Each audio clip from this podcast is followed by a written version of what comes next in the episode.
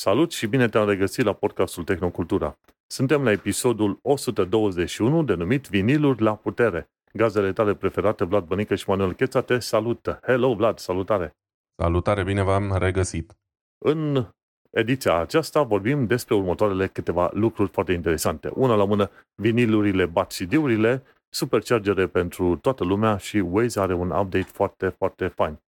Nu uita pe toate platformele unde asculti podcastul de față să ne dai un like, un share, un review și, bineînțeles, review-ul respectiv să fie unul din ala foarte bun de vreo 5 stele, triplu A, ceva de genul ăsta, ce se dă mai bine pe acolo, ca să ajungă la cât mai mulți oameni. Și să nu uităm, hai că putem vorbi acum de ce am făcut noi în ultima săptămână. Nu am făcut lucruri extraordinare, dar, eu cel puțin, dar sunt mai curios de ce ai făcut tu, Vlad.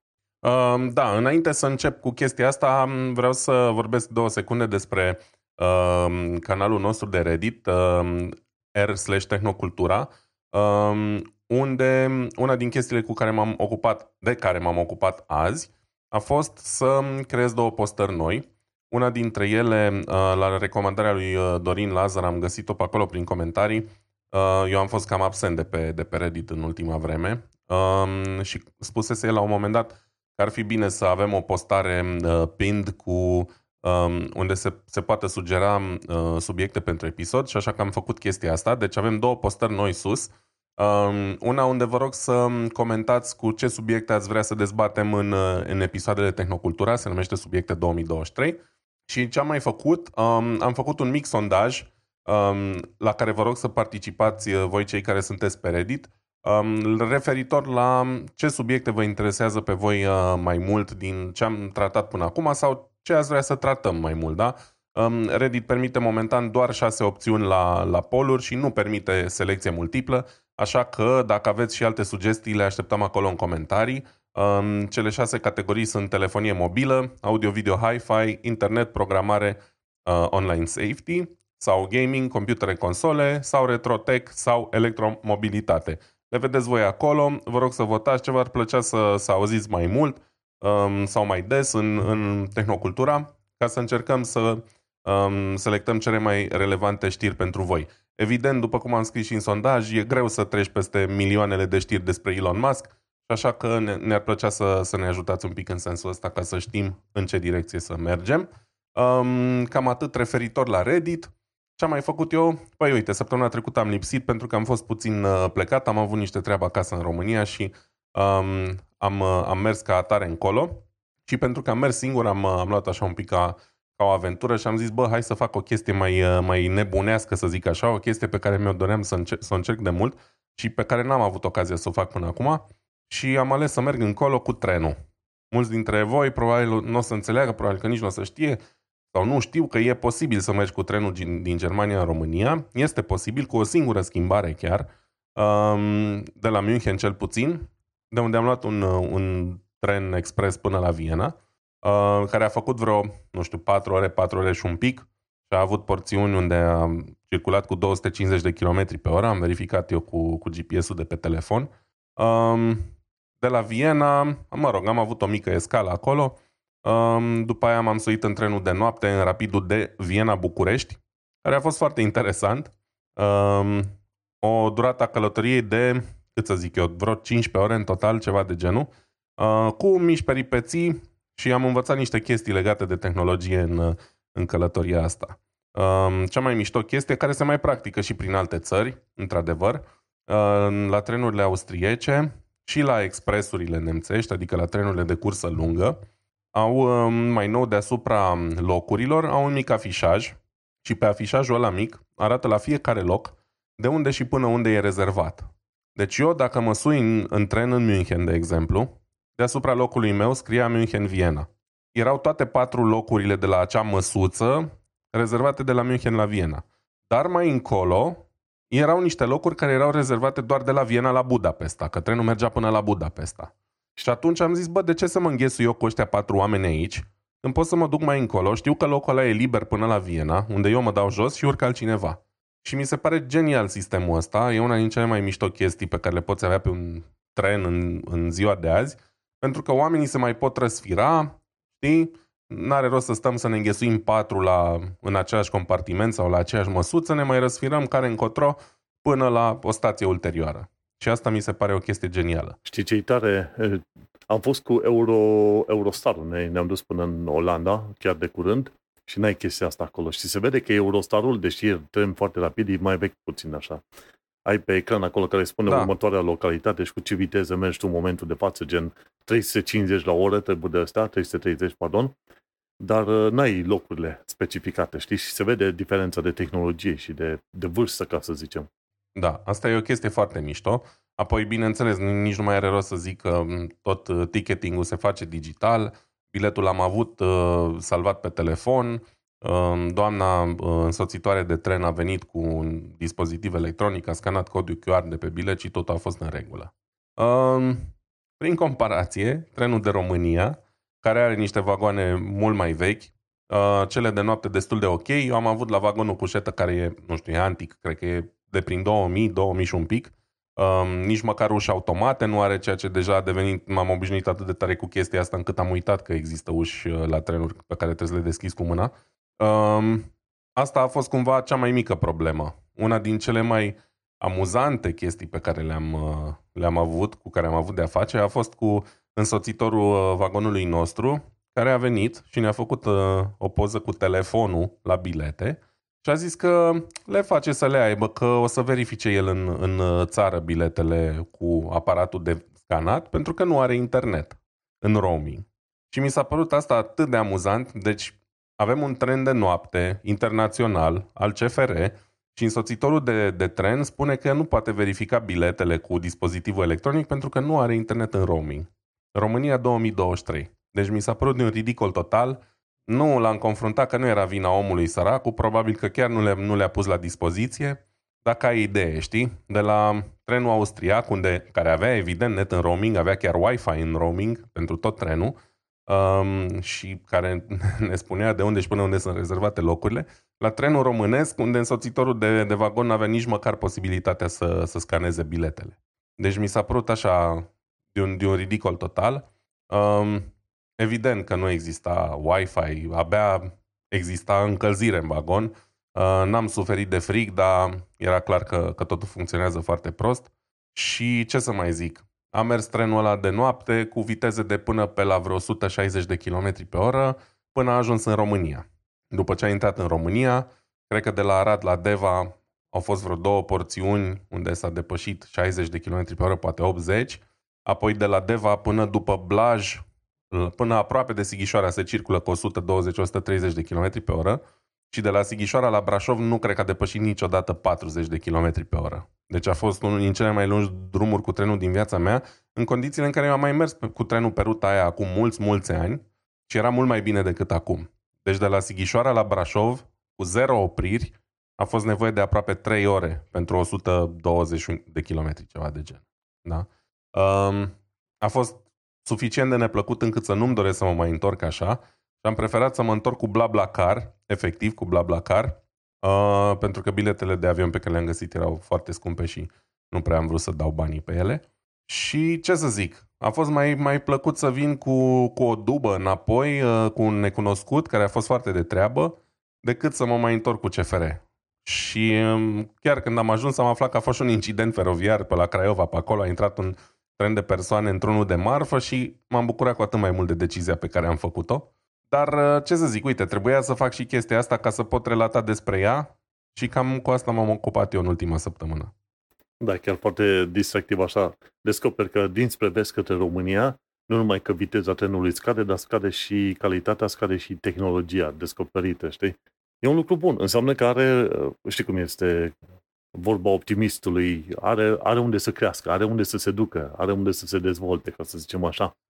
Da, teoretic se și dezvoltă pentru că cel puțin tronsonul Sighișoara Brașov e totul în lucrări, uh, pe fonduri europene, pe mama măsii, se lucrează pe foarte, foarte multe fronturi, dar cumva mi s-a părut că se lucrează fără cap și coadă, adică nu am văzut niciun tronson terminat pe care să zic, bă, uite, poate peste șase luni pe bucata asta se va circula la viteze normale.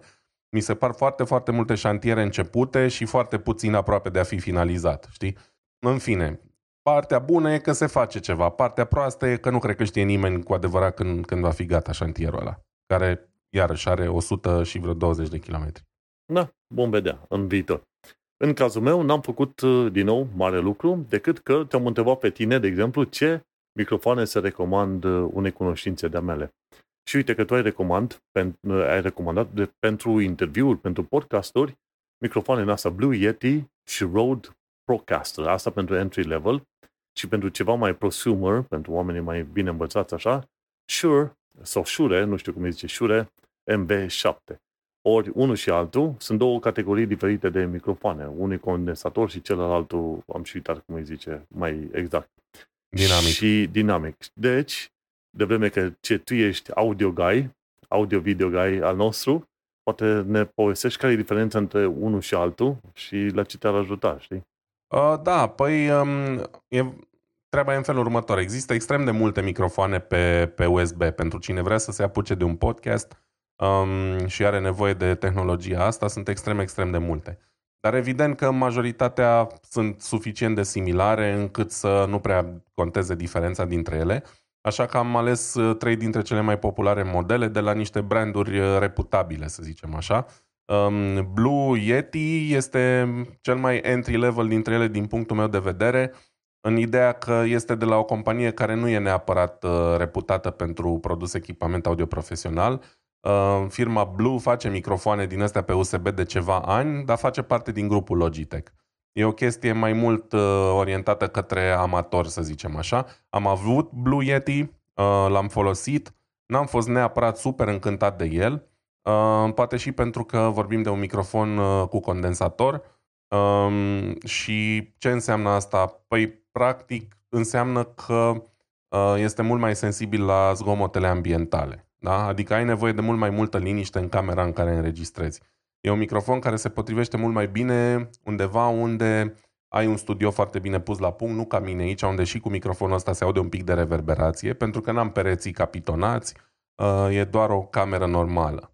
Um, de aceea, majoritatea oamenilor și în majoritatea podcasturilor profesioniste uh, o să vedeți uh, folosite microfoane dinamice, de cele mai multe ori Shure SM7B, care a devenit standard în industrie, dar care costă foarte mulți bani. Mai entry level avem Rode Procaster sau Rode Podcaster, sunt două variante foarte similare de microfon. Eu înregistrez de pe un Rode Podcaster acum, dar Rode Procaster are niște caracteristici ceva mai bune. Um, iar dacă vrem să, dacă banii nu sunt o problemă și vrem să avem un microfon care probabil o să ne țină 10 ani de acum încolo fără probleme, ne putem duce către Shure MV7, MV7 um, care Shure MV7 um, oferă și conexiune USB, dar permite și conectarea clasică pe mufă XLR. Adică conexiunea analogică către um, o placă de captură audio, da? către un Focusrite Scarlett sau mai știu eu ce altceva. Adică e un microfon mult mai flexibil și de o calitate mult mai bună, uh, care se apropie din ce în ce mai mult de ce poate să ofere Shure SM7B. Știi? Um, eu n-am investit în, în microfonul ăla, deși poate ar fi trebuit. Mi s-a părut totuși un pic prea costisitor. Momentan costă cam 265 de euro și pentru un podcast de amatori uh, ca asta pe care îl facem noi doi, în care nu câștigăm bani și nu avem prea mari șanse să câștigăm bani prea curând, am considerat că nu, nu merită uh, investiția. Adică sunetul nostru e suficient de bun pentru ce facem noi aici, din punctul meu de vedere. Și eu zic că Dar, mai mult uh, decât suficient, hai să fim serioși. Chiar și Blue Yeti, da. dacă era să mă uit, mi se pare că la microfoane gen Blue Yeti și Rode Podcaster, Procaster, trebuie să vorbești direct în ele, nu? Pentru că la astea dinamice, gen audiotehnică, acum la eu, pot să știu să fiu mai la distanță, că prinde ceva, să zicem, bijou. E, e un pic pe dos. Tu ai un microfon cu condensator acolo, ăsta al meu e dinamic și, într-adevăr, uh, microfoanele cu condensator prind mai mult sunet în încăpere, adică poți să te îndepărtezi și mai mult. Pe când astea dinamice, uite, dacă mă îndepărtez un pic mai tare, probabil că se schimbă destul de puternic uh, modul în care se aude. Da? Trebuie să stau aproape cu gura lipită de el, dar fără să o lipesc cu adevărat, ca să nu devină totul un pic prea puternic și cu prea multe pâuri și sunete din astea. Deci, um, cumva, echilibrul cel mai bun la un microfon dinamic e să nu vorbești direct spre el, ci să vorbești aproape de el, dar într-o direcție oarecare, da? cum fac eu acum. Tu mă vezi pe cameră, din păcate ascultătorii noștri nu văd asta. Um, Iar un microfon dinamic, cu cât e mai performant, cu atât e mai iertător și la ceea ce se numesc plosives, adică sunetele astea, da? Astea sunt plosives și uh, microfoanele dinamice de calitate superioară sunt mai iertătoare din punctul ăsta de vedere. Uh, cam asta ar fi chestia. Eu, pentru oricine își permite, recomand Shure MV7.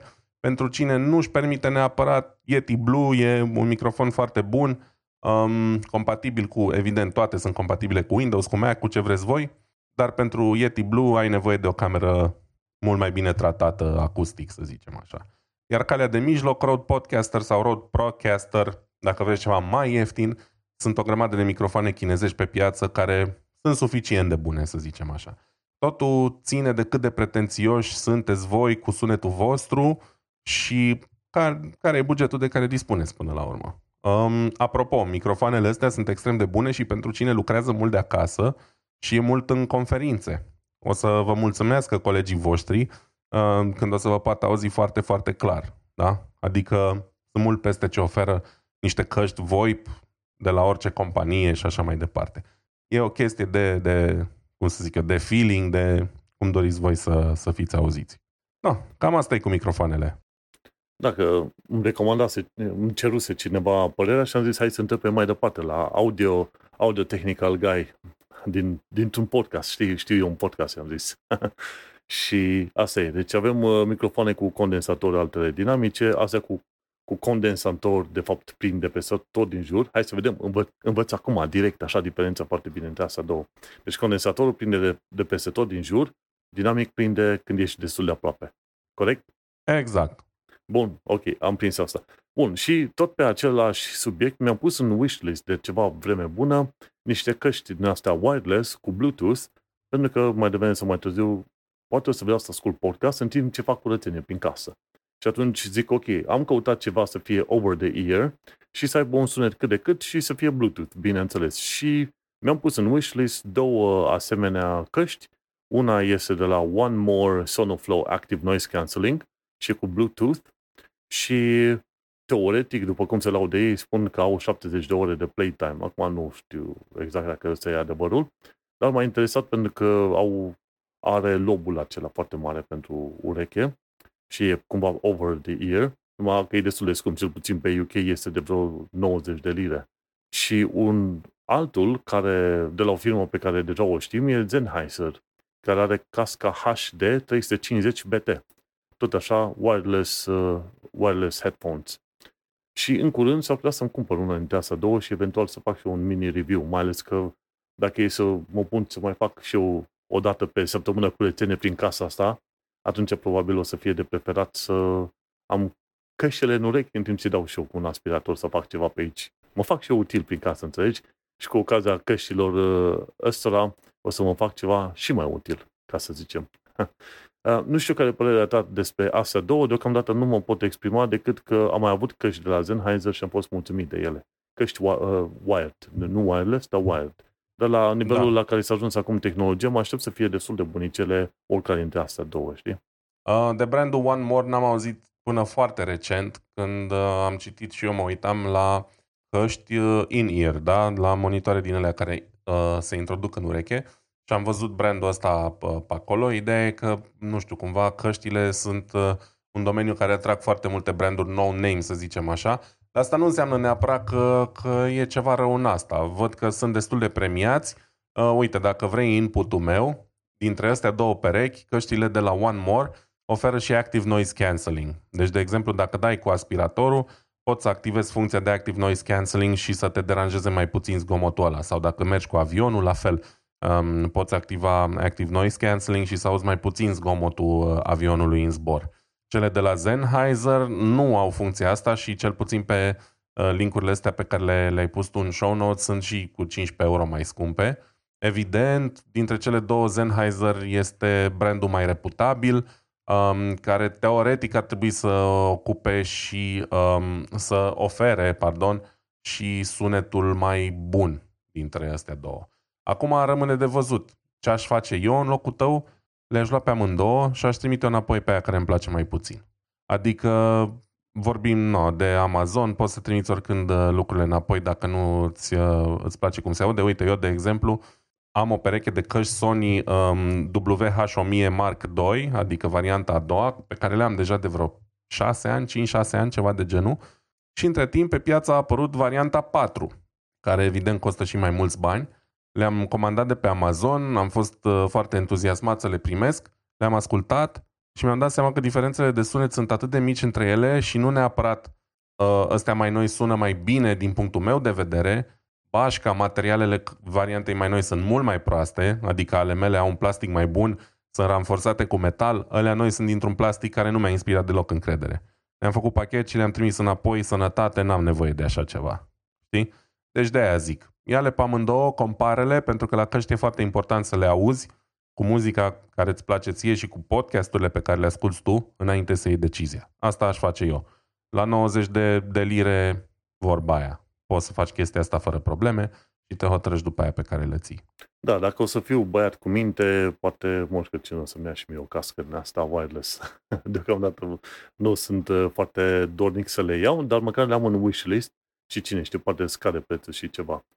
Dar uh, hai să mergem pe mai departe. Vreau să trecem la subiecte, dar fiindcă ai vorbit tu, îți dau voie să te orihnești puțin, să-ți mai tragi aerul și să intru cu primul meu subiect. Bineînțeles, dar fiindcă sunt web developer, mă interesează chestii de internet și ce am aflat de la Web Design Museum, am aflat că pe 12 martie 1999 s-a dat drumul la Favicon.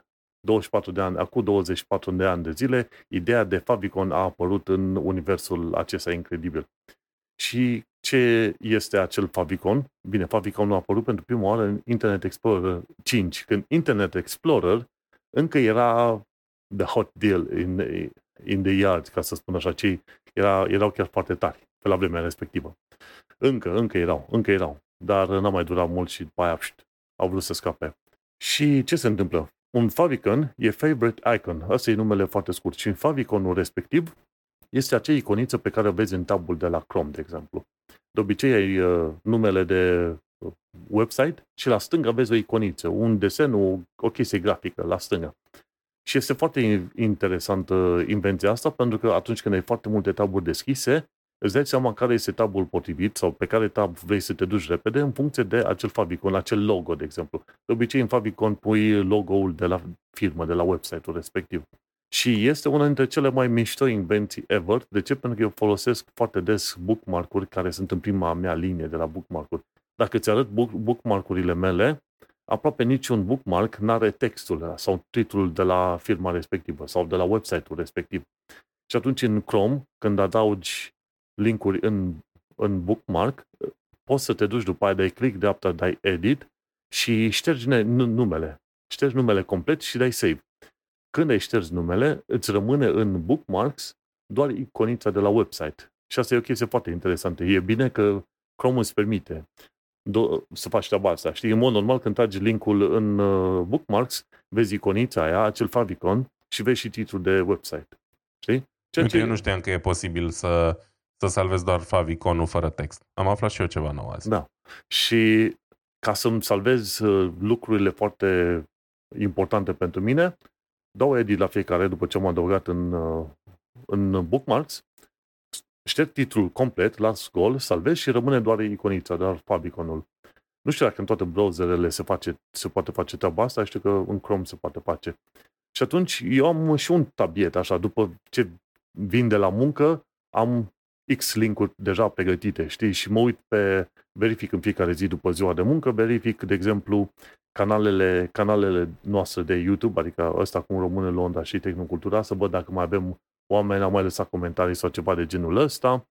La fel, mai verific uh, blogurile sau site-urile amândouă, manuelcheța.com și Tehnocultura, intru pe, pe Reddit să văd dacă avem comentarii pe acolo și, bineînțeles, verific și partea de uh, Podbean cu cele două podcasturi, să văd ce ascultări avem și ce mai e pe acolo. Plus că bineînțeles, am și în wishlist, am și wishlist-ul de la Instant Gaming acolo. Am în wishlist câteva jocuri și atunci vreau să intru repede. Și atunci, când vin de la muncă, apăs pe iconițele astea unul după altul. Desigur, aș putea probabil să le pun într-un folder și la foldere în Chrome mi se pare, da, dacă strângi tot felul de linkuri într-un folder, poți să dai click dreapta pe folder și zici Open All. Și atunci nu mai dai tu click la fiecare în parte să-l deschizi, în Chrome ți se deschid toate deodată, dacă vrei treaba asta. Toate care sunt în Sau- folder. Sau dacă vrei să spui la încercare skill-ul de programator, poți să-ți faci un batch file care să facă chestia asta. Cu un dublu click. Da, bineînțeles, bine, poți să dai uh, să-ți deschidă din nou sistemul de operare pe care le ai local, de exemplu. Știi că vorbeam la un moment dat de un bash file scris pentru Mac, pe care a trebuit să facă acum câteva săptămâni Mhm. bune, cu un coleg pentru muncă. Da, poți face treaba asta, numai că nu am chef de fișiere pe aici. Eu sunt oarecum OCD în sensul că am nevoie ca pe desktop-ul meu să fie doar câteva iconițe pe care știu că le voi verifica în curând.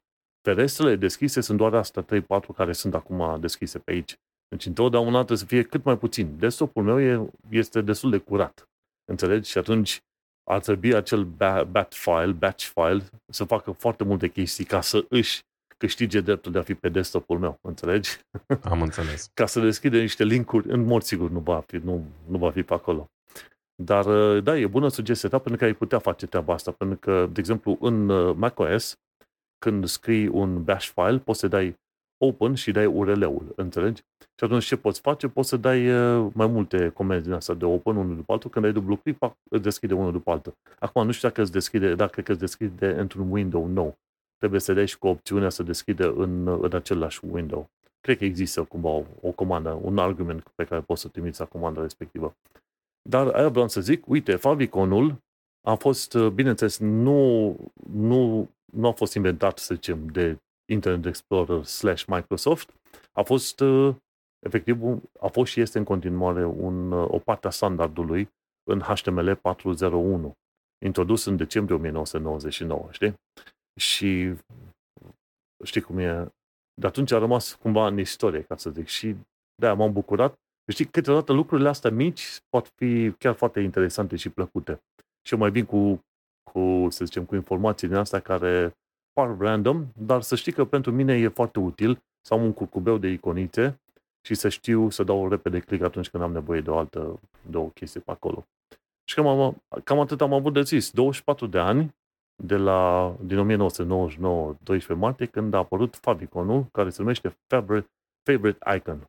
Și adevărul e că dacă ai un blog personal și nu pui un Favicon, undeva există un iad al internetului și se trece lista ta, în lista site-ului tău pe iadul respectiv, dacă nu pui un Favicon pentru blogul tău. Da, foarte interesant. Ți-am zis, nu știam că o- poți să ștergi alea. Poate chiar o să fac chestia asta, că bara mea din Chrome e destul de plină și dacă păstrez doar faviconele, bănuiesc că o să fie mult mai mult spațiu acolo.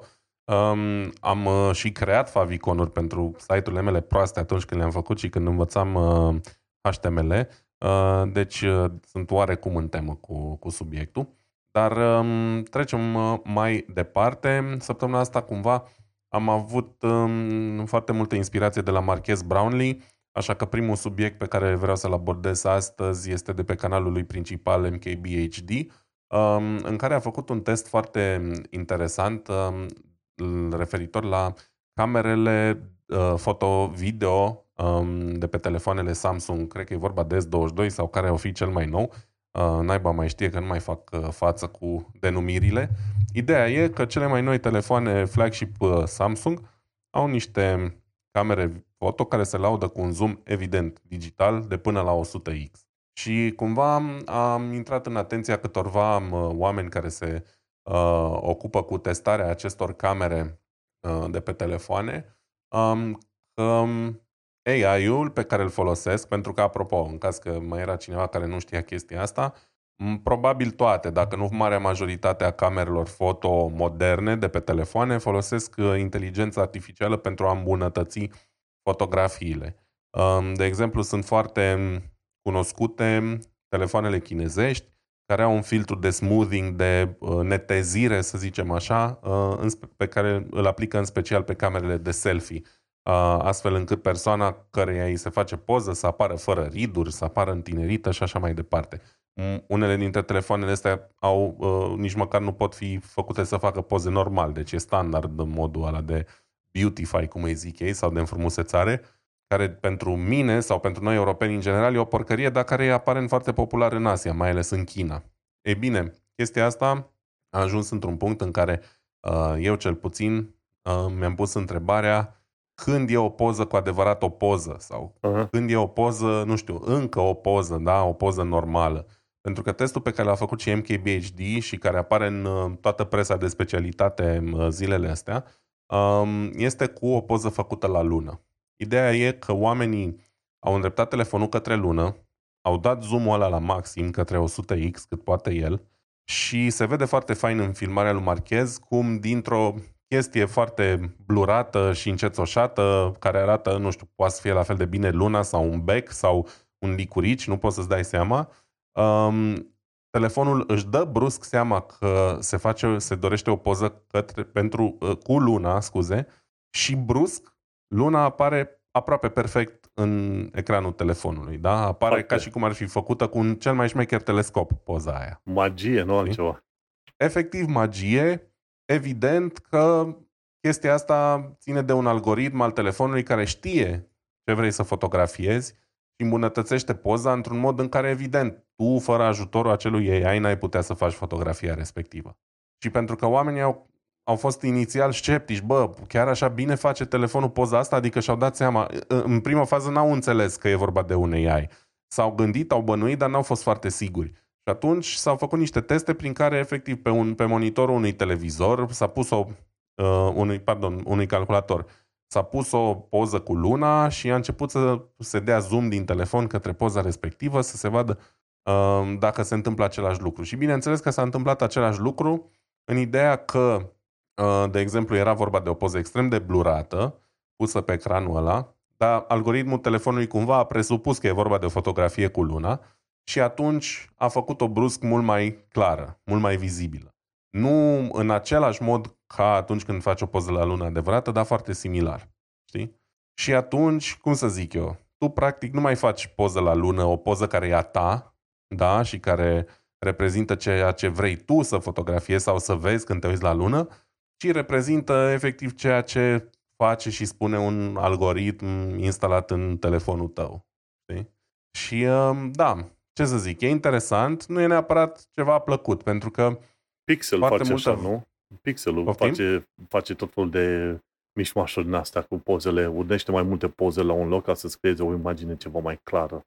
Da, ideea e în felul următor. Foarte mulți ani și în continuare, da, toți marii ăștia producători s-au zbătut să uh, să concureze unii cu alții spunându-ne că telefonul lor face cele mai bune poze și așa mai departe, dar cele mai bune poze nu însemna cu cea mai multă procesare AI, sau nu neapărat, ci însemna cele mai bune poze comparabile cu un aparat fotoprofesional care nu folosește AI ca să modifice pozele în vreun fel, știi? Și înțeleg când un aparat fotogen, Google Pixel, care și ei au un algoritm destul de bun, probabil și iPhone are, înțeleg când fac chestia asta ca să obțină mai multă lumină dintr-o poză care ar fi altfel întunecată, sau când încearcă să corecteze niște culori care altfel ar fi ori prea saturate, ori prea șterse, e foarte ok atunci, da? În momentul în care încearcă, încearcă să reproducă o imagine cât mai aproape de realitate. Dar în momentul în care tu ai un telefon, care evident nu poate să facă o poză la lună noaptea, că e un telefon de 2 lei și ai dat zoom digital 100x, da? Deci ai depășit cu mult capacitățile sale. Și brusc ai pe ecran o lună perfectă, Păi atunci care mai e farmecul? De ce nu caut direct pe internet o poză cu luna, știi? Că e același lucru, adică nu mai e opera ta. Înțelegi ce vreau să spun? De aia zic, când mai e o poză, o poză cu adevărat? Care e limita aia pe care o trasăm când folosim un algoritm de inteligență artificială, până la care o poză are în continuare valoarea ei artistică, uh, de ochi al celui care o face, și unde se trece pragul și zicem, bă, e la fel de bună ca oricare altă poză de pe internet și nu mai are rost să faci poza respectivă. Da, uite, e o bună, e o bună discuție de avut, pentru că una e să ai la pixel, știi, să-ți facă ăla o poză mai bună prin algoritmii proprii, ceea ce îmi place, pentru că imită destul de mult uh, ceea ce vezi tu cu ochiul liber. Pixelul face treabă foarte bună. Și dincolo, când efectiv uh, aparatul foto inventează chestii, pentru că aia se întâmplă, s-a întâmplat la exact. Samsung și oamenii s-au supărat pe chestia asta, când inventează. Și atunci e, e o mică problemă, pentru că ce se întâmplă atunci când se întâmplă o, să, să zicem, o infracțiune și tu filmezi chestia aia, să zicem, cineva încearcă să fure lucruri de la altcineva. Dacă AI-ul interpretează uh, o tâlhărie sau un furt ca fiind un dans, de exemplu, îți va, îți va crea un film sau o imagine în care pare că doi oameni dansează și sunt cei mai buni prieteni, când de fapt imaginile în sine ar trebui să fie efectiv cât, cât de cât chiar blurate, dar măcar să indice realitatea locului și tu ai dreptate. Când, când nu mai o poză, o poză și când devine invenție, înțelegi? Și aici cred că Samsung a trecut, a trecut cumva granița. S-a dus dincolo și tocmai de aceea mi se pare că ți-au și supărat oamenii. Pentru că trebuie să, dacă faci treaba asta, e perfect valabil să ții varianta originală și asta prelucrată și zi, uite, uite-te, ți se pare normal, ți, crezi că se potrivesc asta două și atunci poți să le ții amândouă în paralel dacă tot ai nevoie. Dar să nu spui oamenilor că tu faci procesare și că efectiv inventezi pixel, până la urmă cam asta face AI-ul, nu este, nu este deloc ok și atunci normal că merită luați la, la șuturi. Și adevărul e că trebuie să te gândești din punct de vedere juridic. Dacă ai făcut poză sau video și AI-ul interpretează greșit treaba aia, efectiv s-au pierdut niște dovezi pe care vrea să le folosești să ajuți victima în momentul respectiv. Și atunci chestia, chestia asta și întrebarea pe care tu are niște ramificații foarte importante, ca să zicem așa, pentru societate, știi? Și atunci, da, da clar. nu mai e poză, e invenție. Asta este, asta e tot ce pot spune. Da, um, asta e și părerea mea. Ai pus punctul pe ei cumva. Um, se poate ajunge la um, momentul în care videourile sau fotografiile făcute cu telefonul să nu mai poată fi considerate probă în instanță în cazul în care un trecător filmează o infracțiune, tocmai din cauza asta, pentru că algoritmii de AI devin atât de agresivi încât un avocat poate să, uh, să spună, domnule, uite, tu zici că l i-a furat geanta lui tanti dar ai făcut o poză la lună care arată ca poza din telescopul Hubble. Eu nu cred că telefonul tău funcționează corect, știi? Cred că ai inventat ceva. Și e o problemă care poate fi reală. Multă vreme um, imaginile filmate de amator n-au fost acceptate ca probă în instanță, tocmai pentru că, vezi, doamne, se puteau manipula și așa mai departe. Acum suntem într-un punct în care cred că în majoritatea lumii civilizate se acceptă. Dar dacă se sare calul cu AI-ul, putem să ajungem iarăși în punctul în care o să zică, bă, nu, asta e o prostie, nu mă interesează. Exact acolo vreau să ajung. Deci oamenii se plângeau de manipularea video într-un moment în care era greu să faci așa ceva și după au început să accepte în momentul în care era relativ ușor și este relativ ușor să manipulezi un video, bine, cine-i priceput își dă seama, și acum trecem de la acceptare la scepticism din nou, mai ales dacă se întâmplă să ai algoritmi din ăștia de AI în lucru pe acolo, înțelegi? Da, clar. Foarte distractiv, da, e bine cum ai, cum ai pus problema, chiar îmi place. Hai să mergem și la următoarea mea știre pe aici. O altă chestie, mai mult sau mai puțin distractivă, am aflat-o de la Blipping Computer. Uh, creatorii jocului Stalker, Stalker 2, cei de la GSC Game World din uh, Ucraina, au fost hăcuiți de curând și mi se pare că li s-au furat giga, câțiva giga de date, imagini, tot ce vrei tu pe acolo. Nu o să fiu interesat să aflu care sunt imaginele propriu-zise, pentru că nu mi se pare deloc ok treaba asta. Dar uh, și asta au spus și ei. Cei de la GSC Game World au spus, măi, dacă dați de fișierele respective, vă rugăm să nu le folosiți pentru că nu o să vă placă, plus că sunt fișiere mai vechi din care am lucrat noi, o să poți să îți dai seama probabil de anumite misiuni sau ce vrei tu pe acolo, dar până la urmă tot mai bine este să aștepți, să zicem, uh, produsul final. Și vreau să ajung la punctul următor. Cum ar fi ca în foarte multe situații, să zicem, o tonă de companii sunt hăcuite, e din ce în ce mai greu să te protejezi împotriva atacurilor și totuși să te uiți în jur că lumea efectiv nu este interesată, știi? Pentru că în principiu așa e. Dacă oamenii nu sunt interesați de un produs, alții nu, încep, nu produc acel produs, pentru că nu o să fie interesați de chestia asta, știi?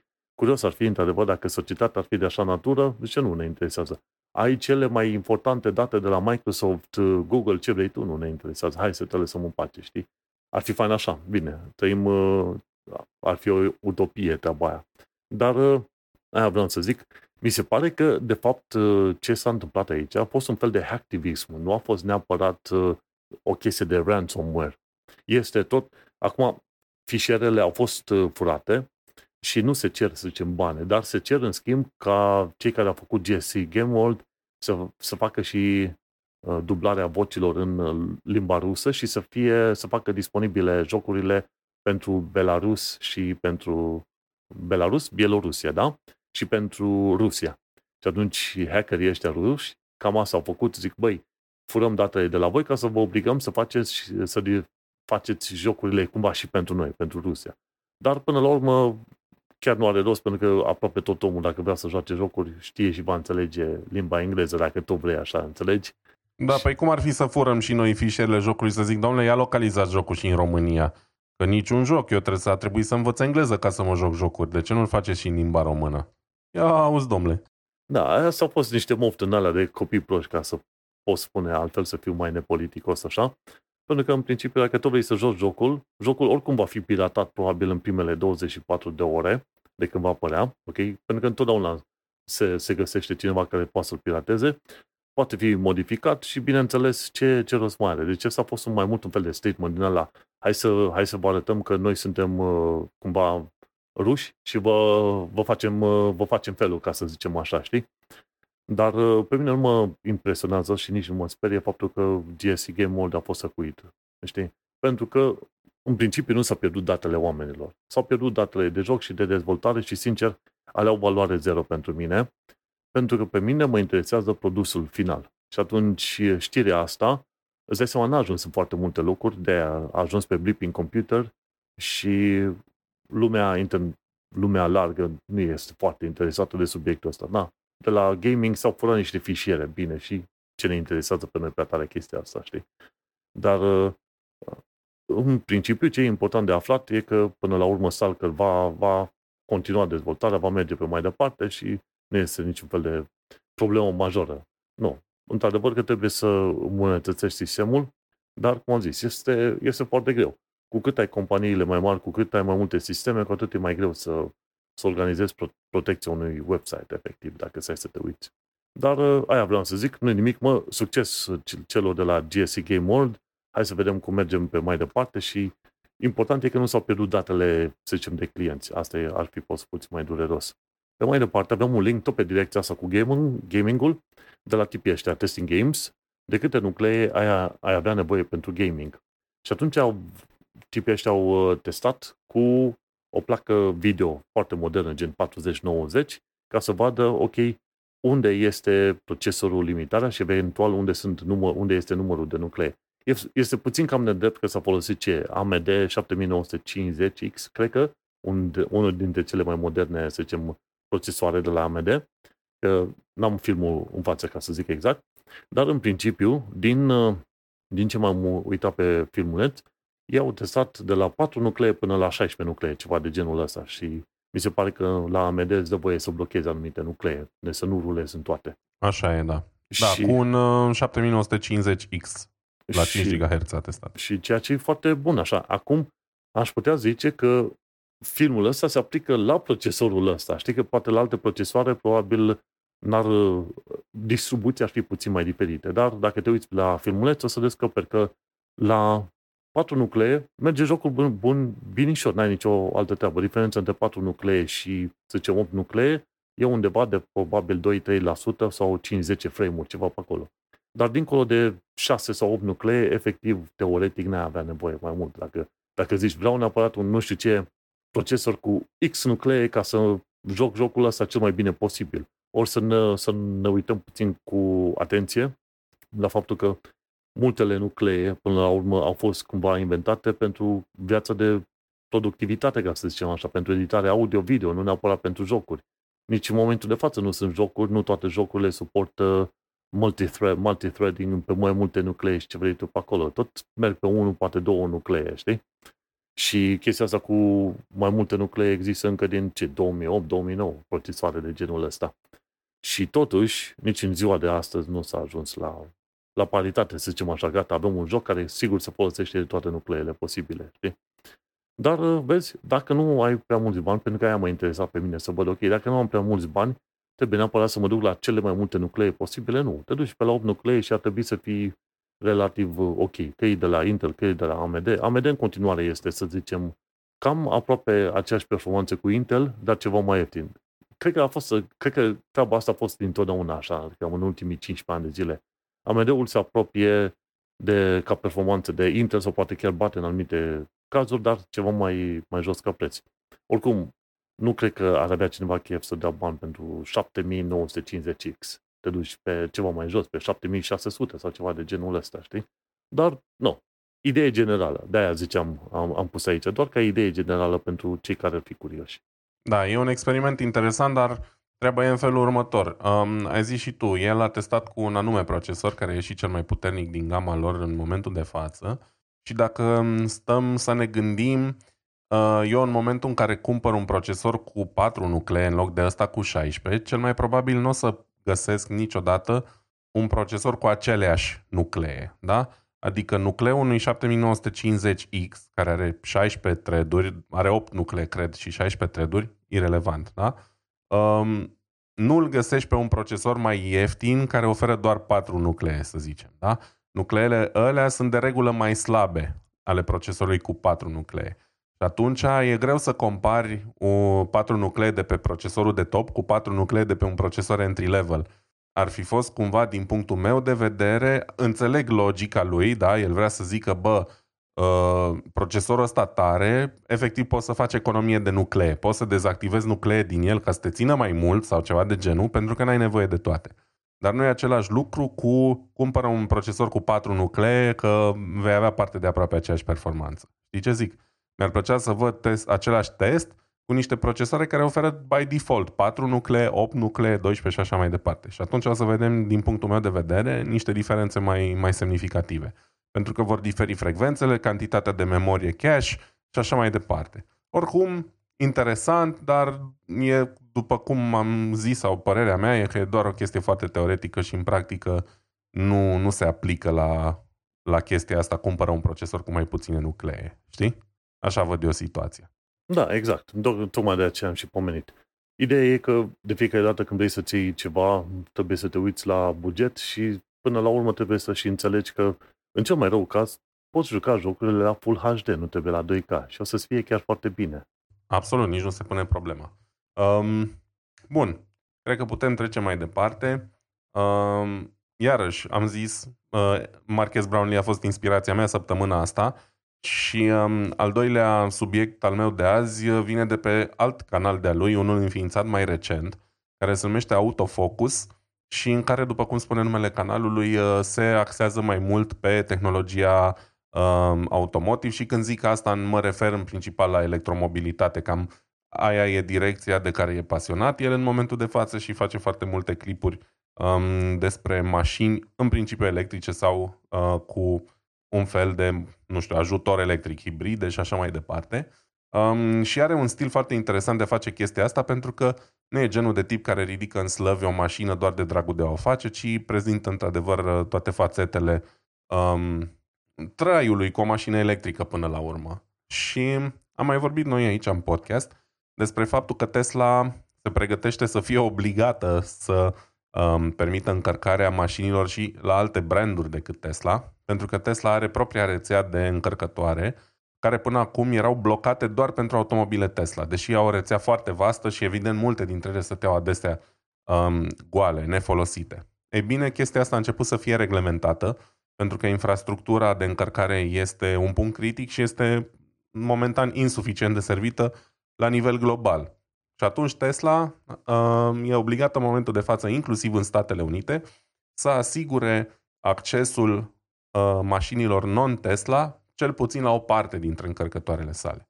Și atunci Marquez, care are și Tesla, dar are și un uh, Rivian R1T, adică un pick-up foarte mișto, al probabil principalului concurent Tesla la momentul de față, în ideea că le-au furat și oameni, nu doar uh, uh ideea de mașină electrică, um, s-a hotărât să meargă la o stație de încărcare Tesla să vadă care e experiența de a încărca o mașină non-Tesla acolo. Și um, e foarte interesant de, de văzut clipul și îl recomand să-l vedeți dacă um, sunteți pasionați de electromobilitate, pentru că um, pune în vedere mai multe aspecte ale, ale lucrului ăsta foarte interesante. Um, primul dintre ele ar fi faptul că, uite, Tesla, spre deosebire de toată industria care s-a pus de acord și a standardizat un port de încărcare, Tesla oferă o soluție diferită. Există un încărcător standard, iar acum pentru uh, stațiile astea unde uh, e permisă încărcarea automobilelor uh, ne uh, agreate, să zicem așa, um, s-a montat un adaptor peste mufa clasică Tesla care să fie compatibil cu standardul internațional. Și asta e important, pentru că La un moment dat uh, auzisem într-un alt podcast, se punea problema, bă, cum o să realizeze Tesla chestia asta? Cel mai probabil o să vândă niște adaptoare și fraierii care au altfel de mașini și care vor să se poată folosi de stațiile astea, o să trebuiască să cumpere un adaptor la suprapreț. Ei bine, aici au fost băieți faini sau poate reglementarea i-a obligat și atunci au inclus adaptorul pe stațiile de încărcare. Um, asta ar fi un aspect. Al doilea aspect, stațiile Tesla sunt construite toate la fel, în ideea că ele au fost din start gândite să poți să-ți încarci Tesla și nimic altceva acolo. Ce înseamnă asta? Toate automobilele Tesla au portul de încărcare în același loc, și anume în partea stânga-spate a automobilului. Asta înseamnă că toate stațiile de încărcare Tesla sunt gândite ca omul să tragă mașina cu spatele până aproape de stație și automat mai au nevoie de vreun, cab- de vreun metru jumate, doi de cablu pe care să-l bage acolo și să încarce. Ei bine, restul mașinilor au portul de încărcare ba în bot, ba în spate, ba pe aripa stângă, ba pe aripa dreaptă, ba naiba să le ia pe unde le-or mai fi pus fiecare. Și una dintre probleme e că nu toate mașinile vor ajunge la portul, la, la cablu, sau, pardon, mai bine zis, cablul de încărcare nu va ajunge pentru toate mașinile, pentru că e un cablu standard mult mai scurt decât la o stație de încărcare no-name, să zic așa, știi? La o stație de încărcare universală. Și atunci, în clipul ăsta se vede cum vin niște oameni, vine un tip cu un Ford F-150 electric, care are mufa de încărcare destul de în spate, pe aripa față, și trebuie aproape să lovească stâlpul ăla și să tragă de cablu la maxim, să-l pună în tensiune, efectiv, ca să ajungă la portul de încărcare. Bașca e și pe partea greșită, adică el trebuie să parcheze mașina pe locul care e atribuit practic următoarei stații de încărcare decât aia de la care încarcă el. Știi cum știi? E, era clar că se va ajunge la un fel de joc din asta de domino, știi? Eu îți ocup ție locul da. de parcare, tu o ocupi, îl ocupi al altuia și tot așa mai departe. Da. E, e interesant. E interesant și amuzant și totodată un pic trist, pentru că se vede cât de purpose built au făcut ăștia de la Tesla stațiile alea, adică le-au făcut la modul, bă, niciodată nu se va încărca nimic altceva la ele. Nici măcar n-au luat în considerare că ar putea fi obligați la un moment dat. Sau și dacă au luat, au zis, bă, uite, știu eu cum îi facem să nu vină la noi să încarce. Noi ne facem cablurile noastre standard, le facem mai scurte, le facem numai pe partea X și așa mai departe. Și atunci, deși poți să încarci mașina non-Tesla la o stație de încărcare Tesla în 2023, vine cu o grămadă de probleme care probabil pe unii vor face să renunțe, dar nu pe toți. Și n-ar trebui să-i facă pe toți, pentru că unul la mână ai acces la o nouă rețea, la mai multe încărcătoare care poate sunt libere în zona ta, știi?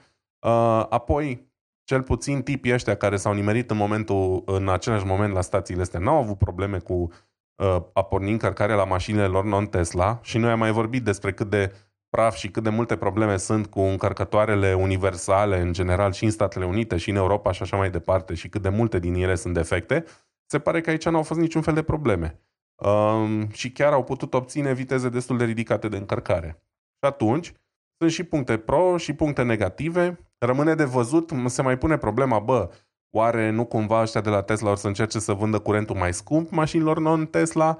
Um, cred că nu vor putea să facă chestia asta, probabil va fi reglementată la un moment dat și chestia asta, că curentul electric e același până la urmă pentru toți, dar um, un experiment interesant. Um, Știi și pe aici, prin Germania, sunt foarte multe um, puncte de încărcare Tesla, mai ales pe autostradă, în benzinării, și știu că am mers prin vreo două sau trei benzinării uh, pe uh, bucata asta de autostradă între München și Stuttgart, de exemplu, care e una din cele mai circulate din Germania. Și sunt multe, adică sunt multe, sunt câteva parcări cu foarte multe stații de încărcare Tesla care stau goale în 90% din timp.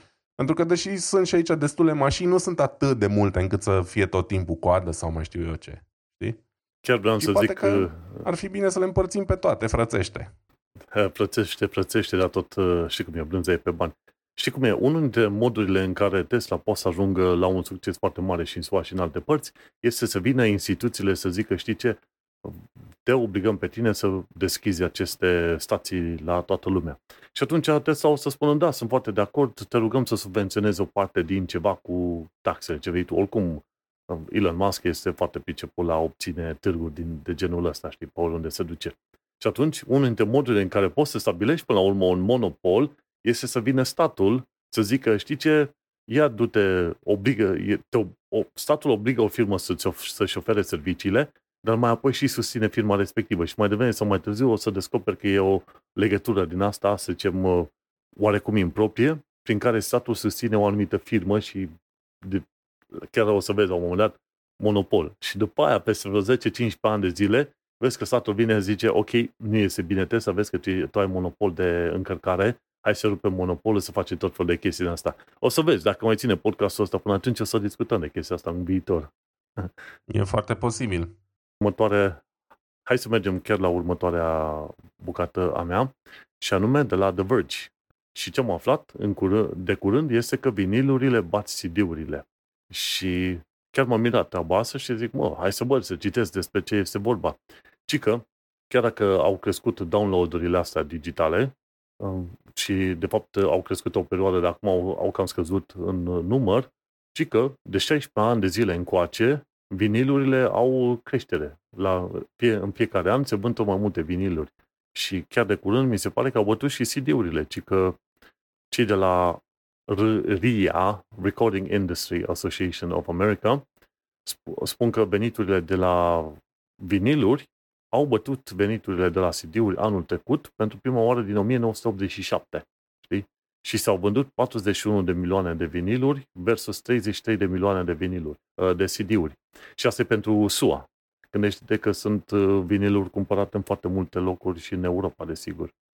Și este un lucru extraordinar de interesant să descoperi că chestiunile astea fizice, mediile astea fizice, încep să câștige tot mai mult teren. Nu știu sigur dacă o să vedem în curând casete, dar uh, casete audio, probabil că nu, dar vinilurile sunt deja pe un nivel ceva mai special, dacă stai să te uiți așa. Și CD-urile, dar uh, nu pentru foarte mult timp. Nu știu dacă stai să te uiți, când ai mai văzut tu până la urmă un calculator cu CD în el? Nu ai mai văzut. Nu mai, nu mai lucrează în lumea cu CD-uri, umblă cu stick USB. Și atunci, cumva, și din cauza și de nostalgiei, ca să zicem așa, vinilurile au creștere, dar și din cauza faptului că o generație nouă ajunge să fie interesată de chestiunile astea, generație care a, a crescut cu chestiunile digitale, downloadable, streamable, ce vrei tu, să aibă acces întotdeauna în orice secundă la conținutul respectiv. Și generația asta nouă descoperă ce înseamnă să ai un mediu fizic pe care să fie înregistrată, să, să zicem, melodiile, audio, ce ești tu interesat pe acolo. Și e interesant, pentru că nu m-aș fi așteptat ca oamenii născuți în perioada asta digitală să fie cu adevărat interesați să treacă pe medii fizice. Și nu știu, tu care ești mare fan audio, poate îmi poți explica, de eu efectiv nu mi înțeleg treaba asta. Și am citit-o de la adevăr și spunea, într-adevăr, e nostalgie, plus cei tineri care sunt, uh, sunt interesați să aibă mediile astea fizice. Deci, poate tu ai vreo explicație, că eu nu am. Um, da, din punctul meu de vedere sunt mai multe considerente aici.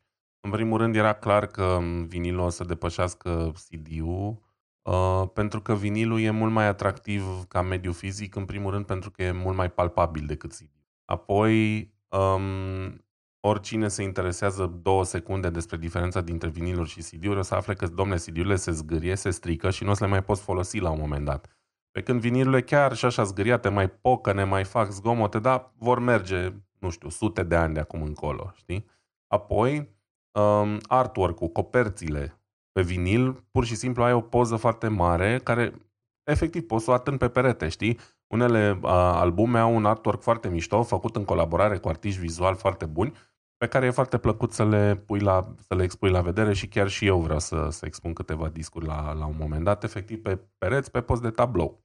Um, apoi, de ce revine vinilul? De ce revin formatele dig- uh, uh, fizice, da? Și nu folosim tot Spotify sau Apple Music sau mai știu eu ce? Păi, din punctul meu de vedere, e simplu. Oamenii vor dori întotdeauna să dețină chestiile pe care dau bani, da? Indiferent dacă vorbim de oameni mai tineri sau mai în vârstă, în momentul în care dai bani pe ceva și îl ai, îl posezi până la adânci bătăneți sau până când vrei să scapi de el. Cumperi un disc, un disc de vinil azi, peste 10 ani poate va valora mai puțin, poate va valora mai mult, dar încă va avea o valoare și tu vei putea să-l vinzi recuperându-ți o parte din bani. Sau vei putea să-l colecționezi și tehnologia vinil nu se va schimba de la o zi la alta, da? Uh, ea există deja de mai bine de, nu știu, 50 de ani în diverse variante, chiar 100 de ani. Și atunci, și peste 100 de ani or să există playere de vinil. Pentru că nu e o tehnologie care poate sau care va dispărea. Pentru că e o tehnologie analog. Da? Practic, pentru a asculta un vinil, n-ai nevoie decât de o doză cu ac, o chestie care iarăși poate să țină zeci de ani de zile, și un motor care se învârte la turația corectă. Nimic mai mult. Știi? E foarte ușor să asculți vinil. Poți să-l asculti și fără curent electric. Da? Dăm exemplu gramofon. De- deci e foarte, foarte uh, versatil. Apoi mai e o categorie de oameni, cei care nu vor să fie uh, sau nu vor ca serviciile de streaming să știe în orice moment ce ascultă ei. Pentru unii discreția asta e importantă. Bă, eu astăzi am chef să ascult niște muzică, dar nu vreau să știe Spotify sau Apple Music, că eu astăzi am ascultat albumul ăsta. E și asta un considerent. Ăștia sunt mai puțini, dar sunt și ei acolo. Iar una din chestiile care, pe care le au din ce în ce mai des um, ca uh, o chestie în favoarea vinilului și a CD-ului de altfel, este faptul că artiștii sunt remunerați mult mai bine din uh, physical media, din viniluri, CD-uri, casete audio. Apropo, au început din ce în ce mai mult să relanseze și casete audio, dar mai mult e o chestie de nostalgie decât o modă cu adevărat. Aș putea să vorbesc mult și despre asta, dar o fac cu altă ocazie, poate. Dar uh, în, în mod clar nu bate vinilul, pentru că la casete ai nevoie de casetofon, nu e chiar așa de simplă. Ai nevoie de casetofon și chestia e că nu se mai fac casetofoane bune de foarte mulți ani, pe când vini, uh, pick-up-uri bune se fac în continuare. Cam asta e ideea. Um, dar ce mai vreau eu să zic um, e chestia asta. Când cumperi un vinil sau un CD, o parte mult mai mare din bani ajunge la artistul tău pe care l-ai cumpărat decât atunci când faci streaming. Da? Pentru că tu când faci streaming plătești 7, 8, 9 dolari sau euro pe lună, care se împart între mii de artiști sau zeci sau sute de artiști în funcție de cât asculți tu. Da? Când cumperi un disc care costă 20 de euro, o bună parte din banii aia se duce direct la artist. E o modalitate mult mai bună de, de a-i susține. Știi? Deci, asta e chestia. În momentul în care totul devine pe bază de abonament, oamenii își dau seama, bă, stai așa, că e bine să posezi lucruri fizic. Pentru că ele au altă valoare, au valoare sentimentală, au valoare efectiv bănească, de, de durată și așa mai departe. Poți să și dai un unui ritual până la prieten urmă. fără să treci prin procedee prea complicate. Exact. Da. Și e un ritual, adică să asculți un vinil nu e neapărat cea mai m, de calitate experiență audio pe care o avea orice ar zice orice audiofil. Da? Probabil că un CD e un mediu mult mai bun de ascultare dacă vrei să asculți la calitatea cea mai bună cu putință.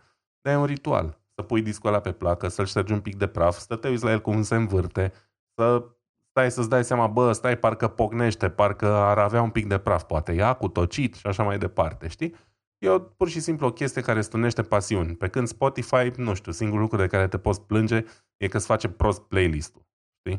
Și atunci e o chestie mult mai lipsită de, de sentiment, să zic așa, să asculți tot în format digital. Cam atât am de zis și cred că am zis și prea mult deja. Dar mă ia Des- flama când destul de vorbesc bine. despre chestia asta. Destul, de, destul de bine, pentru că sunt și eu cumva în trendul ăsta cu lucruri fizice. Am cărți uh, luate în format e-book și aveam, să zicem, vreo 80 de cărți luate în formatul ăsta. Pentru că am fost mai ieftine, cei mișto. Și le am în uh, contul meu de Amazon pe SUA, să zicem, și le citesc. Încă mai am de citit cărțile respective, dar uh, la un moment dat o să mă opresc. După ce am cit- terminat de citit toate cărțile alea, e-book-ul nu o să mai cumpăr. În ultimii 2 ani de zile am cumpărat cărți fizice și am preferat să primesc cărți fizice. Altfel e când ai cartea și la un moment dat o să descoperi că unele dintre cărțile pe care le citesc eu au colțul ăla îndoit. Eu știu, e un sacrilegiu, unii oameni urăsc să vadă colțuri îndoite, notări în cărți, ce vrei tu, dar mă, e cartea mea, fac ce vreau eu cu ea, înțelegi? Și atunci nu pot să-mi închide Amazon contul să zic că gata, ți-o cartea înapoi. Nu, e la mine în bibliotecă, e liniștit. Exact. Și Eu atunci... cumpăr cărți, scuză-mă, te întrerup cu asta și atâta zic. Eu cumpăr cărți digitale doar ce nu găsesc uh, tradus în limba română. Dacă e o carte care mă interesează și e tradusă în limba română, o să o iau cartea fizică pentru că poate o citește nevastă mea, poate la un moment dat, nu știu, o să o citească copilul meu și așa mai departe. Știi? Așa văd eu lucrurile. Și în ceva în genul ăsta, bă, și eu treaba cu cărțile, prefer să le am, le aranjez pe acolo, într-adevăr, le pui așa într-un curcubeu sau ce vrei tu în, în bibliotecă. Și e interesant, da, suntem pe tehnologie, suntem învățați cu tehnologia, cu digital, cu ce vrei tu, lucrez în programare web, dar totuși cărțile mele vreau să fie fizic. Și probabil dacă vreau să mă uit la, să ascult muzică, probabil mergeam și eu pe vinil. numai că nu ascult așa de mult muzică, ascult podcast ca să zic așa. Și asta e o altă, o altă treabă. Dar cam atât am avut de zis despre subiectul ăsta. Da, e interesant, ți-am zis, pe mine mă stârnește, mă aprinde subiectul ăsta de fiecare dată și mi-e greu să mă opresc din a vorbi despre el. Dar uh, e timpul să trecem mai departe, că uite, deja avem o oră de când uh, stăm iarăși și pălăvrăgim. Și așa că o să fac foarte pe scurt ultimul meu subiect uh, de azi din Ars Technica. Um, o veste îmbucurătoare pentru o nișă destul de mică în continuare, mai ales din ascultătorii noștri, cred, și anume Waze introduce navigație specifică pentru vehicule electrice. Um, am mai vorbit, cred că, de chestia asta, despre faptul că până acum, în general, oamenii care și-au cumpărat mașini electrice um, cam sunt nevoiți să folosească fie sistemul de navigație al mașinii, fie dacă uh, vor să folosească ca până acum Waze sau Google Maps, nu prea au parte de ajutor pe partea de încărcare. Um, Apple și Google Maps au băgat și ele de ceva timp ce ajutor pentru, pentru vehicule electrice. Eu nu le-am testat și atunci nu pot să zic exact ce funcții au, dar știu cel puțin că Google Maps nu oferea, de exemplu, um, nu-ți uh, oferea stațiile de încărcare la care să te oprești ca să realimentezi. În schimb, uh, Waze ar putea să facă chestia asta în ideea în care, um, în momentul în care setezi o rută, îți va arăta și care sunt stațiile de încărcare cele mai potrivite pentru tine pe ruta ta, în funcție de ce autovehicul alegi. Și asta e o chestie foarte utilă. În general, oamenii care au mașini electrice sau hibride plug-in um, au ajuns să folosească sistemele de navigație ale mașinilor, da, cele proprietare, um, pentru că, în primul rând, îți oferă um, cea mai, cel mai bun traseu, luând în considerare și opririle pe care trebuie să le faci ca să încarci. Și mai mult decât atât, unele dintre ele, dacă nu toate în ziua de azi, uh, precondiționează bateria pentru încărcare pe măsură ce te apropii. Da? De exemplu, bateriile auto se încarcă optim cu viteză maximă la o anumită temperatură.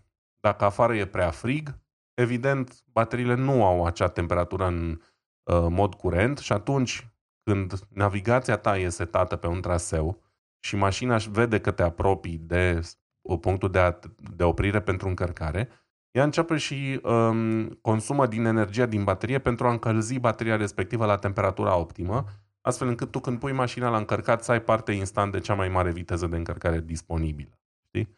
O chestie pe care evident cu Google Maps sau Waze nu o poți face. Dar uh, se vorbește despre faptul că vor să integreze în aplicațiile astea de navigație standard um, genul ăsta de funcționalitate, pentru că evident înseamnă o relaxare a cheltuielilor uh, producătorilor auto. Da? Ei investesc evident mult bani, mulți bani și timp în a face sistemele astea de navigație cât mai performante, pe când Waze sau Google Maps sunt servicii gratis și atunci dacă poți colabora cu ei să facă chestia asta, practic poți să offload-uiești niște costuri, teoretic. Um, deși probabil că nu, nu vor renunța niciodată complet la soluția proprie de navigație, știi? Um, deși până acum toată lumea care avea o mașină convențională în ultimii 10 ani zicea, bă, nu mă interesează dacă mașina vine cu GPS sau nu, că eu oricum folosesc Google Maps sau Waze, adică literalmente toată lumea, știi? Uh, prea puțini oameni vor să folosească navigația încorporată. Dar când ai o mașină electrică, cam ești obligat.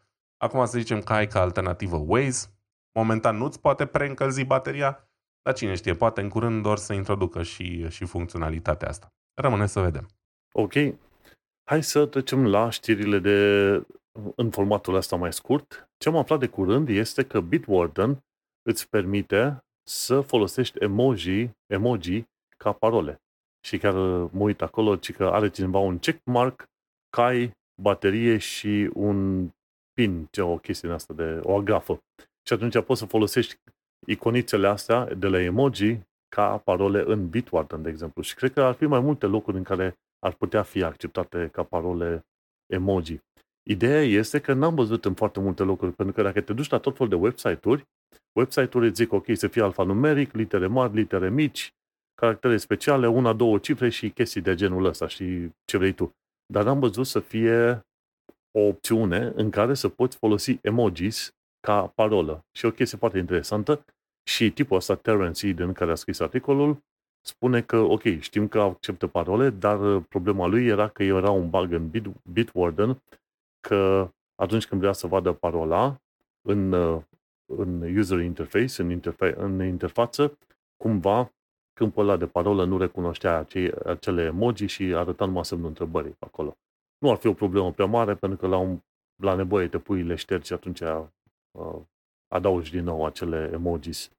Dar, uh, bine, el se plângea de faptul că atunci când vrea să-și vadă parola în, în Bitwarden și a folosit emojis, îi arată semnele alea. Pe mine mă interesa faptul că se poate folosi emoji ca parole în anumite locuri. Când știi că Nici prin cap nu mi-a trecut că s-ar putea face chestia. Vezi? De-aia am și pus aici. Zic, băi, e o, e o chestie interesantă. Dar uh, dacă ai uh, emojis în, uh, în Bitwarden, atunci ar trebui să fie ceva mai greu să-ți fie sparte parolele dacă combini emojis cu litere, cifre și ce vrei tu pe acolo. Îți dai seama că așa zisele parole complexe inventate de tot felul de website-uri sunt slăbuțe rău în momentul în care printre toate parolele alea mai pui și o maimuță, mai pui și un, ce știu, o baterie de încărcare și ce vrei tu ai acolo să vezi cât de greu ar trebui să fie de, de spart acele parole, știi? Dar foarte multe site-uri nu-ți permit să pui altceva în afară de alfanumeric și ceva caractere speciale și atât. Și, da, interesant. Da, e chestie faină. Următoarea chestie am aflat-o de la TechDirt.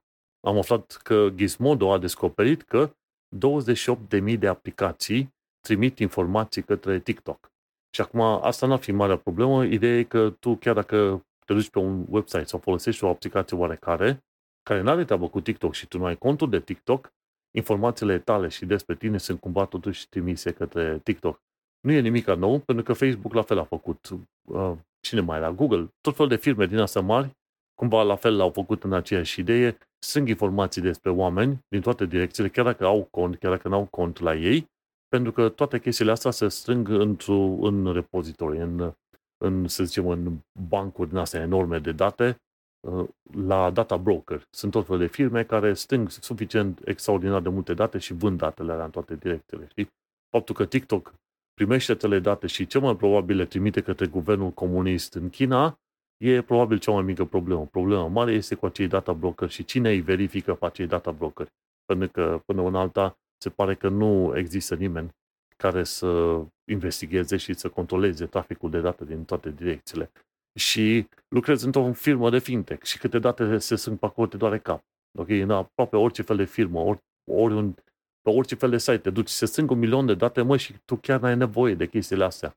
Din punctul meu de vedere, ai putea avea informații suficiente să rulezi firma dacă ai folosi chiar și 1% din uh, datele pe care le avea, chiar mai puțin de atâta. Știi? Tot ce ar trebui să faci e să doar la 1% din timpul de funcționare să analizezi doar 1% din trafic pe probabil 1% din paginile tale, știi? Deci, chiar, chiar dacă limitezi extraordinar de mult, tot o să-ți dai seama, știi? Că oamenii cred că dacă ai cât mai multe date, poți să iei decizii mai bune. Nu, cât mai multe date înseamnă mai mult balast. Tocmai de aceea vin, vin pe ideea asta să angajăm mai mulți ingineri de machine learning, cum se întâmplă și la noi la firmă, ca să ne dăm seama ce facem cu fânul ăsta, dita mai, cu căpița asta enormă de, de fân, ca să descoperim poate niște, niște ace prin ea. Și de fapt n-ai nevoie de atât de multe date. E clar că data hoarding-ul este boala capitalismului modern. Um, adică, iarăși, am mai vorbit de chestia asta de cum, când vorbeam de uh, ID-ul ăla digital sau cum Dumnezeu îi zicea, în care o firmă sau o companie îți cere accesul la datele alea nu prin cookies, ci, da? Da, Același e proiectul lucru. Solid, Solid al lui Sir Tim Berners-Lee. Exact. E, o companie de fintech nu are nevoie să-mi știe mărimea la pantof, de exemplu, teoretic, da? Sau grupa sanguină, sau mai știu eu ce. Dar ei s-au obișnuit să strângă toate, toate datele astea chiar dacă n-au nevoie neapărat de ele și inevitabil unii vor ajunge să le și vândă, tocmai că își dau seama, bă, le-am strâns atâta timp, le-am stocat undeva, ne-a costat să le stocăm, cum ne scoatem banii pe chestia asta. Știi? Tocmai de aceea va trebui să existe un fel de regulă ceva mai mare legată de acești data brokeri. Și îți dai seama că printre data brokers sunt cel puțin te putea aștepta să fie și firme din sfera Facebook și Google, de exemplu. Pentru că cine câștigă? Cei care până la urmă au reclame. Câștigă de pe urma reclamelor și atunci vor să-ți vândă tot fel de chestiuni, mai mult sau mai puțin importante, mai mult sau mai puțin uh, false, ca să zicem așa. Dar de aia zi, uite, 28.000 de aplicații au trimis date către TikTok, neimportant, știam că se întâmplă, știam că se va întâmpla, se poate întâmpla oricând și oricum, mai ales cu codurile astea de JavaScript de peste toate site-urile, este foarte ușor să te bagi pe un website și să vezi un milion de mesaje. Dacă te bagi în consolă la la Chrome, de exemplu, când te baci pe un site oarecare, o să vezi că se trimit un milion de mesaje. Sau te duci pe partea de, de networking și acolo vezi cum, cum se face câte un apel nou, câte un apel nou la fiecare secundă către nu știu ce CDN sau website. Deci e incredibil cât de multe date se strâng și cât de inutilă este treaba asta. Plus, apropo de inutilitate, noi cred că am mai discutat de chestia asta, dar Google îți consumă undeva pe la vreo jumătate de giga de date lunar cu telemetrics data, cum se spune, date de utilizare a serviciilor. Unde ai nevoie de atât de multe date? Sincer, nu. Efectiv, nu ai. Poate cu Google Maps pe aici, pe acolo, dar nu ai nevoie de chiar atât de multe informații despre mine, pe oriunde mă duc, ce fac și ce vrei tu pe acolo, înțelegi? Plus că mănânci datele mele, efectiv, mănânci din uh, bandwidth-ul meu. Dar uh, e o chestie la care trebuie să revenim din când în când. Și o ultimă știre pe astăzi, grijă mare, dacă ești mare fan GPT, chat GPT, grijă mare la ce fel de extensii instalezi. Cei de la Extreme Tech au uh, scris de curând despre o extensie numită Quick Access to Chat GPT, care este o extensie care îți instalează malware și fură datele. Și a existat în uh, Chrome Web Store ci că din, 3, uh, din data de 3 martie până pe 9 martie, timp de o săptămână sau ceva.